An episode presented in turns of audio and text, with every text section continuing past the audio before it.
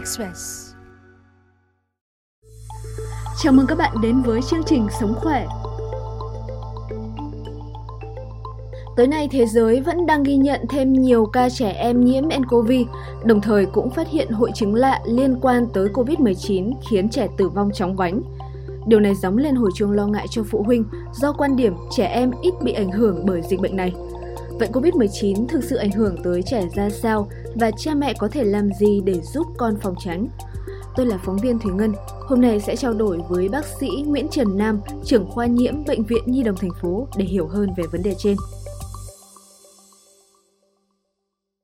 Tôi là thạc sĩ bác sĩ Nguyễn Trần Nam, trưởng khoa nhiễm Bệnh viện Nhi đồng thành phố.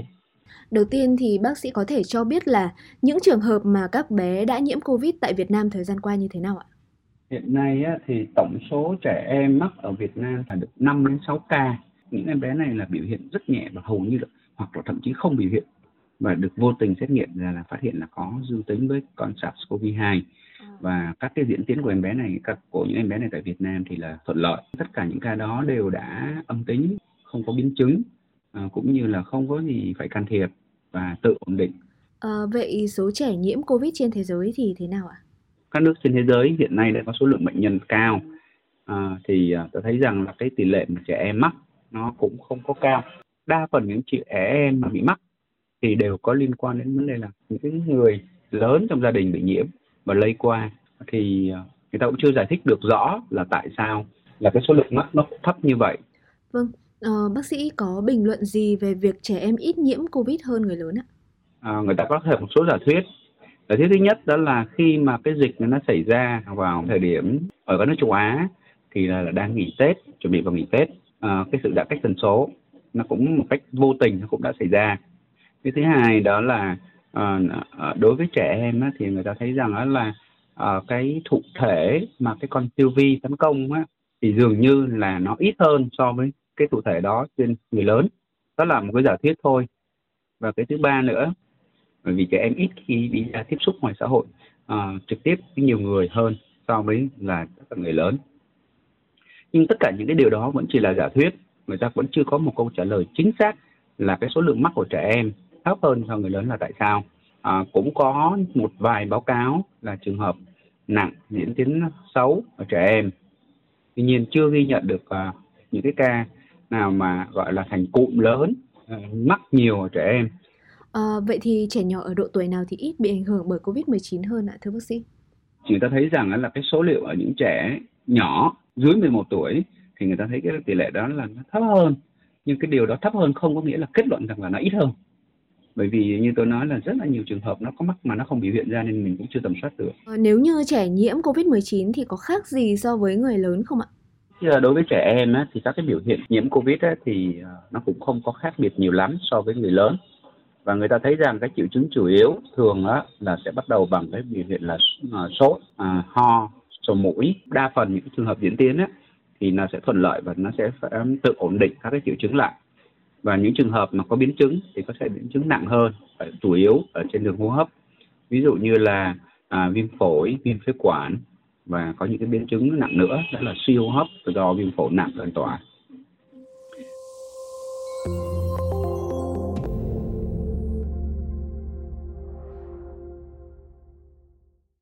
Mới đây thì Mỹ phát hiện nhiều ca bệnh nhi nhiễm COVID-19 và gặp biến chứng viêm mạch có tên là Kawasaki. À, vậy thì hội chứng này là gì? Bác sĩ có thể giải thích rõ hơn được không ạ? À, Kawasaki là một bệnh lý, là một hội chứng nó viêm cái mạch máu và đặc biệt nó quan trọng nhất là nó tổn thương những cái mạch máu, mạch vành ấy, nó sẽ làm ảnh ảnh hưởng đến sức co bóp cơ tim. Vậy nguyên nhân gây ra hội chứng Kawasaki là gì ạ thưa bác sĩ? Nguyên nhân gây bệnh này á là chủ yếu là do cơ thể tạo ra những kháng thể đặc hiệu chống lại những số loại siêu vi chính cái loại các thể thể này có thể tác động và nó gây tổn thương buồn và các thành mạch máu. Nó thường là trẻ em. Vâng. Trẻ khi mà bị hội chứng Kawasaki thì sẽ có những cái biểu hiện như thế nào ạ? Thường nó nó nó, nó thể hiện một tình trạng một viêm và nó có những cái biểu hiện khá là đặc trưng như là uh, viêm cái mặt vào mắt, uh, đỏ môi, hạch cổ lớn hơn một cm, rồi uh, bong tróc ở lòng bàn chân. Và đôi khi có thể thấy là tình trạng là giãn mạch vành làm xương tim nếu như mà mắc hội chứng này thì trẻ có bị di chứng lâu dài không ạ thưa bác sĩ? À, nếu mà mình không can thiệp điều trị phù hợp số trường hợp nó biến chứng nó ảnh hưởng lên cái cái cái cái, cái, cái mạch vành cơ tim có thể làm cho cái mạch vành đó bị giãn bị giãn ở mạch vành ảnh hưởng cái tứ móc cơ tim và ảnh hưởng chức năng của hoạt động của cơ tim Vậy thì hội chứng này có liên quan như thế nào tới COVID-19 ạ? Có một vài trường hợp người ta ghi nhận là một trẻ em không nhiễm Kawasaki và mà có liên quan COVID nhưng mà cái sự kết luận đó thì nó chưa kết luận được.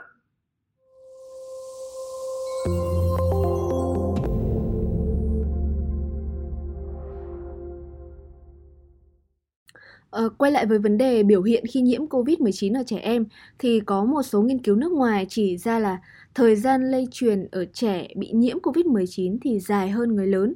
Vậy bác sĩ có thể giải thích là tại sao không ạ? Thì những cái lý thuyết đấy nó vẫn còn trong giới hạn của cái vấn đề là quan sát thôi.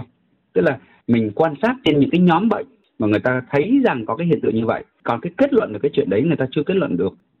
Đối với một số trẻ là bởi vì người ta không xác định được cái thời điểm mắc bệnh ví dụ như là có những em bé nó tiếp xúc à, với bệnh, nó có thời gian ủ bệnh là một thời gian là khoảng 5 đến 7 ngày và sau đó là nó có biểu hiện, thường là biểu hiện đầu tiên là sốt tuy nhiên có những trẻ khi tiếp xúc với bệnh, nó ủ bệnh và nó có thể nó không phát bệnh hoặc nó phát bệnh rất nhẹ nên người ta không phát hiện ra rằng là nó có bệnh. Vì thế cái khoảng thời gian từ lúc nó tiếp xúc đến cái khoảng thời gian mắc bệnh, không có cái gì chỉ điểm được rằng đó là thời gian mà em bé nó bị bệnh, bởi vì nó không biểu hiện gì ra, hoặc là biểu hiện rất nhẹ để khiến cho người ta không thể biết được là cái ngày nào là cái ngày mà em bé bắt đầu khỏi bệnh. Cái căn bệnh này nó quá mới, nó rất là mới và nó còn rất nhiều vấn đề về biểu hiện lâm sàng của cơ chế bệnh, cũng như là các cái khả năng lây nhiễm Phần lớn trẻ em khi mà nhiễm COVID-19 thì sẽ có ít biểu hiện và triệu chứng hơn, nên cũng có một số quan điểm cho là trẻ em thì là mầm bệnh âm thầm. À, vậy bác sĩ có nhận định như thế nào về quan điểm này ạ? À? thì cái đó là hoàn toàn là chính xác là tại vì vì trẻ em thì thường triệu chứng nó ít hơn tuy nhiên nếu triệu chứng ít và biểu hiện ít và các khả năng biến chứng ít thì trẻ em cũng coi chừng cũng sẽ là đóng một cái vai trò là cái trung gian truyền bệnh giữa người này với người kia những cái trường hợp bệnh ở Mỹ nó đang thể hiện ra một cái điều đó rất là rõ. Tức là uh, không như những số liệu của bên Trung Quốc báo cáo đó là hầu như là rất ít ở trẻ em hoặc là ở châu Âu. Mà ở Mỹ thì số lượng trẻ em cũng mắc cũng bắt đầu nhiều. Dạ. và một điều nữa thứ hai nữa là những trẻ em mà không biểu không biểu hiện bệnh mặc dù có siêu vi thì trẻ em đó sẽ có tiếp xúc với những người lớn trong gia đình hoặc là những cái trong cái môi trường thì có thể là phát tán con siêu vi đó ra trong cái môi trường của trẻ em đó sinh sống tức là mình dạ. không bỏ sót được chúng ta phải tầm soát cả những em những em bé trong những cái cụm uh, dân cư hoặc là những nhóm người mắc bệnh Vậy thì việc đóng cửa trường học khi bùng dịch thì có liên quan gì tới cái quan điểm vừa rồi không ạ thưa bác sĩ?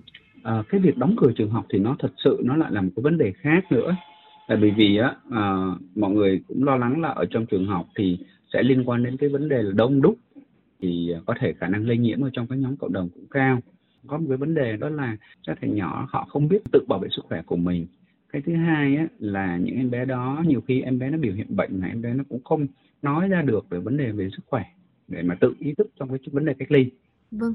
Ừm, bác sĩ có những lưu ý gì cho cha mẹ để giúp con phòng tránh COVID-19 ạ? À thì thực ra thì mình vẫn theo cái nguyên tắc của Tổ chức Y tế Thế giới, của Bộ Y tế và những khuyến cáo hiện nay. Nhất là cái vệ sinh cá nhân bằng hình thức là một nó là rửa tay, à, đeo khẩu trang, vệ sinh hô hấp. Rồi đối với những em bé mà có sức khỏe không tốt thì được phải báo và được khám và chẩn đoán. Cái thứ hai đó là vấn đề tiếp tục phải không tiếp xúc với những nơi đông đúc người tập tụ tập đông người đặc biệt là cả người lớn lẫn trẻ em. Và một điều nữa là bệnh này là lây nó không có từ người lớn trẻ em. Vì vậy không chỉ bảo vệ trẻ em mà còn bảo người lớn cũng phải làm gương để cho à, hạn chế tiếp xúc lây bệnh cho mình để trẻ em bắt chước noi theo và vấn đề không lây bệnh của người lớn cho trẻ em. Vâng ạ. À, rất cảm ơn bác sĩ đã giải đáp cho thính giả của VN Express ạ. Tính đến nay thì Việt Nam đã trải qua gần 30 ngày liên tiếp không lây nhiễm nCoV trong cộng đồng. Trong tổng số 312 ca nhiễm từng ghi nhận, cũng có rất ít ca là trẻ em và tất cả những ca này đều ở dạng nhẹ và tự khỏi. Tuy nhiên thì diễn biến dịch bệnh vẫn khá phức tạp ở các nước trên thế giới, trong đó cũng ghi nhận thêm các ca tử vong ở trẻ do biến chứng lạ. Cụ thể là từ đầu tháng 5, New York ghi nhận hơn 100 bệnh nhân mắc hội chứng Kawasaki liên quan tới COVID-19, trong đó 3 trẻ đã tử vong. Từ tháng 2 đến tháng 4, tỉnh Bergamo tại Italy cũng ghi nhận 10 trường hợp mắc hội chứng này. Con số này cao gấp 30 lần số người nhiễm trong 5 năm qua. Có thể thấy COVID-19 còn nhiều bí ẩn mà giới y tế vẫn chưa lý giải được. Do vậy, phụ huynh có con em nhỏ không nên chủ quan mà hãy có ý thức phòng tránh và hướng dẫn con em nhận thức được mức độ nguy hiểm của bệnh. Đó là những thông tin chúng tôi muốn gửi tới các bạn trong ngày hôm nay. Nếu có thắc mắc liên quan tới vấn đề sức khỏe, đừng ngần ngại gửi câu hỏi cho chúng tôi trong phần ý kiến độc giả. Hẹn gặp lại quý vị trong kỳ sau. Chương trình Sống khỏe phát vào 20 giờ tối thứ hai, thứ tư và thứ sáu hàng tuần trên trang sức khỏe của báo điện tử VN Express.